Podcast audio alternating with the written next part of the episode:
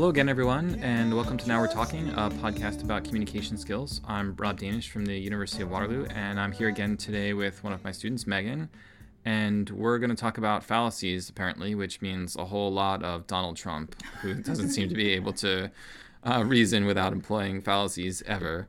Um, so that's good. Hi, Megan. How are you? Good. How are you, Rob? Good, good. So, what do you want to tell us about fallacies? All right. So, uh, being a communication student, but also a social development student, I've always had a personal concern with um, how to be ethical your communication practices when you're trying to influence other people. Um, and this became specifically more troublesome uh, when I started to look into public speaking, where the speaker has an opportunity to have just so much power and influence over so many people all at once. Mind you, that's if it's done successfully, and Donald Trump, for me, doesn't really do it. Um, However, a way to avoid misleading an audience is to avoid using fallacious reasoning, which is often what Donald Trump employs. Um, and so instead, we should try to base arguments or find arguments um, that are sound, that use evidence and rationale behind them. So I have some examples first that I'd like to go over about the different fallacies that can occur when you're public speaking or even in your own writing. First off, there's the false dilemma. This is where a speaker offers limited options to an audience uh, when there are much more available. The best example I can think of is my mom. There is a Portuguese dish that my whole family and I, my brother and I, always want. It's with beans. It's spicy. It's a like a staple in our culture. And my mom never, ever, ever, ever, ever gives us the option to eat that for dinner, like ever. Um, and she would always say, you know, either pasta or meat, uh, chicken or fish. Uh, and never once did this bean dish come up, and we would ask for it, and she would say, nope, it's not available, even though we for sure knew that there were beans in the house and it was totally able to happen. Um, so here you can see that my mom is giving my brother and I a false dilemma about what's available for dinner. Um, I kind of heard some similar things happen with the past presidential election uh, with Trump and Hillary. Um, there was a lot of people going around campus saying you either support Hillary Clinton for president or you don't believe in women's rights, which was. Yeah, that is a shockingly good example. There are a lot of political examples like that where people just state two extreme positions. You know, yeah, support Hillary or you're hostile to or somehow against women. Um, is yes, uh, it reminds me of the, during the Vietnam War. It was "America, love it or leave it" was the slogan for a lot of the uh, a lot of those on the right. And of course, that was those weren't the choices. You could critique America while also loving it, um, but not for those people. So. Yeah, for me personally, I don't know if I was American, I think I would have a hard time between choosing the presidents. I mean, maybe not too hard. It was a, very hard Trump. time for me. It was I, I wasn't happy to vote for Hillary. I did reluctantly, and not because my I wasn't considering not voting her because I didn't I was hostile to women or something like that. Yeah, yeah. All right, and so the next fallacy we're going to talk about is the ad hominem, which, if you could see my notes right now, there is Trump in capital letters beside it. Um, an ad hominem is when we are attacking a person rather than their claim or the actual work that they've been doing. Um, Trump does this all the time. Every chance that he has. Uh, I'm not sure if anyone listening or even you, Rob, are aware of this, but the New York Times actually has like a list of when he's done it in the past, and it's like crazy long. Um, some of those include when he's talking about Marco Rubio, and he constantly calls him Little Marco, or he frequently talks about how sweaty he is. Like there was an article that came up that he said that I think eight times in seven yeah. weeks or something crazy like that. Um, so again, here he's not actually talking about the work or claims that Marco is making, but rather just making a personal attack. Um, another example of Trump doing this is when he talks about uh, Obama and he made reference that he had an extremely credible source that told him that Obama's birth certificate was a fraud and that therefore um, he like shouldn't be president. He's not American enough. He so on and so forth. Um, so again, that's another fallacy that Trump tends to employ there. So in this one too, I think like one of the things that's happening communicatively is, um, and this is why Trump is effective in some sense. He's distracting the audience from the claim that's being made. Also, so if you don't like Obama and you want to make fun of Obama, and then uh, the audience does not pay attention to the substance of some policy or uh, the agenda that the Democrats are trying to advance and pay attention to the character of the person advancing it, then there's confusion or there's at least distraction away from the substance of the real issue. And of course, ironically, the other day, Trump just embraced Obama's gun control policies. yeah. Uh, which he will do while at the same time making fun of Obama or attacking his character. Um, but in uh, so in in public speaking events, you should not do that. You should address your claims to the substance of what uh, is being advanced or not being advanced, etc. Uh, otherwise, there's just no. Oftentimes, there's no relationship or no necessary relationship between a person's character. Whether Marco Rubio sweats a lot or not is not germane to his policy on gun control or his advocacy for healthcare reform, etc. Yeah. All right. Um, the third fallacy that I wanted to talk about, which I find happens all the time, even in common conversations, is hasty generalizations. Uh, this is where you have too small of a sample size of a population, and then you're making a large general generalization about them. Um, one specific example I can think of off the top of my head is uh, at work. I work for uh, event services, and we had a group that was um, all French. They were holding an award ceremony um, for their faculty and kind of group with their students. And after experiencing uh, one bad encounter with the uh, coordinator who was rude and tried to not talk in um, English uh, as much as possible with us, making it pretty hard. Um, the staff made generalizations that all French are rude or that they all do not want to communicate in English with us. And then turns out later on the night, they find that it was an enjoyable night, an enjoyable experience for all. Most, if not all, of the other attendees uh, were willing to A, speak English, B, make jokes with them, and have a pleasant encounter. Uh, we can also see the same thing all around uh, U Waterloo's campus. I find students often make a pitch against another faculty uh, just due to someone they've encountered. Uh, so, I myself am an art student here, and I've had a friend once uh, say that all engineers are super arrogant because of her one old roommate. Um, so obviously that can't be true. I'm sure there are some great engineers out there. There are some French people willing to speak English, and they're not all rude. Um, so we want to avoid making hasty generalizations. Uh, You're not going to talk about how all Mexicans are are rapists. That's probably you Trump's most famous I uh, wanted, comments. I wanted to stray away from okay. too many too many Trump examples, but yeah, that definitely. Well, there you go. There's another hasty generalization. Yeah, there's another hasty. Or all Mexicans are drug dealers or whatever that is.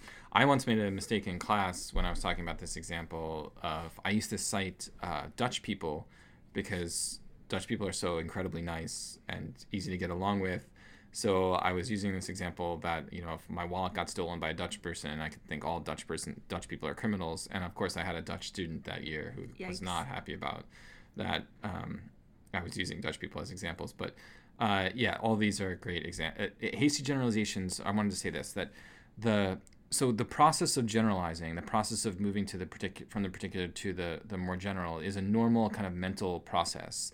It's something that we are all prone to doing but it becomes a fallacy when the strength of the conclusion we draw is on insufficient evidence. So sometimes we can draw broader conclusions when we have enough evidence in front of us, and sometimes that evidence or that conclusion can be qualified in certain ways.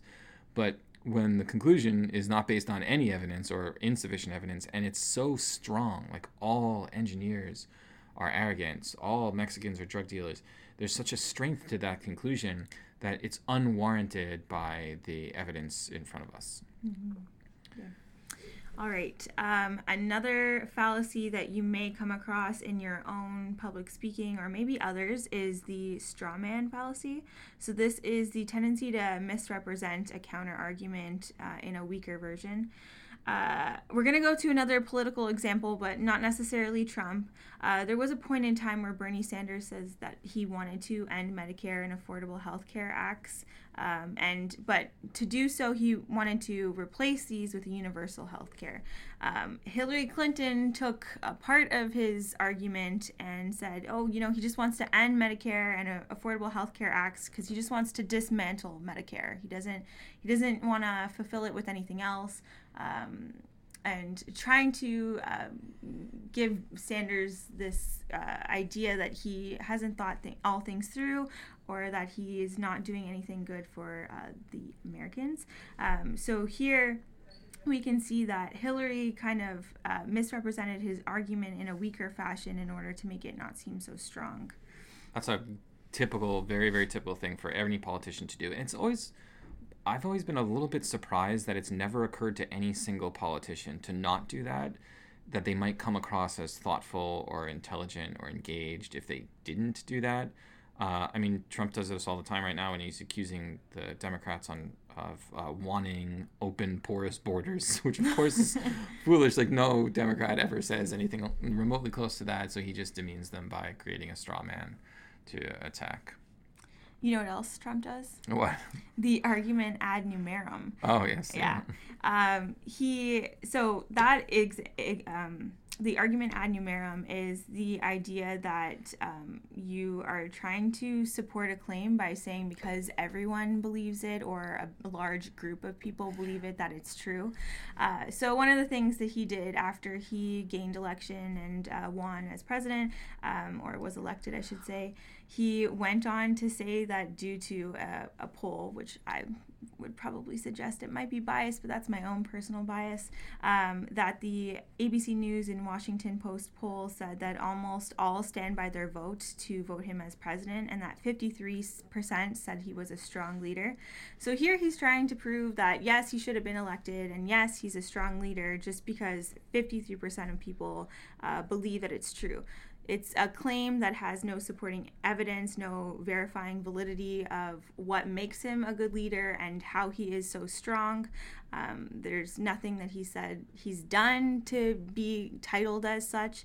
Um, so, again, uh, we have a, a, fallacy in what Trump likes to uh, spread, specifically about himself. Yeah, the news, the, the network news does this an awful lot. They or take a poll of anything, really and sometimes, if the assumption is that if 60% of people believe X, then it's a good idea. We're seeing this kind of in the gun control debate right now, where 70 mm-hmm. something percent of Americans want stricter uh, gun control measures. And I want stricter gun control measure, measures too. But the reason to have them is not the fact that 68% of the people think that it's a good idea.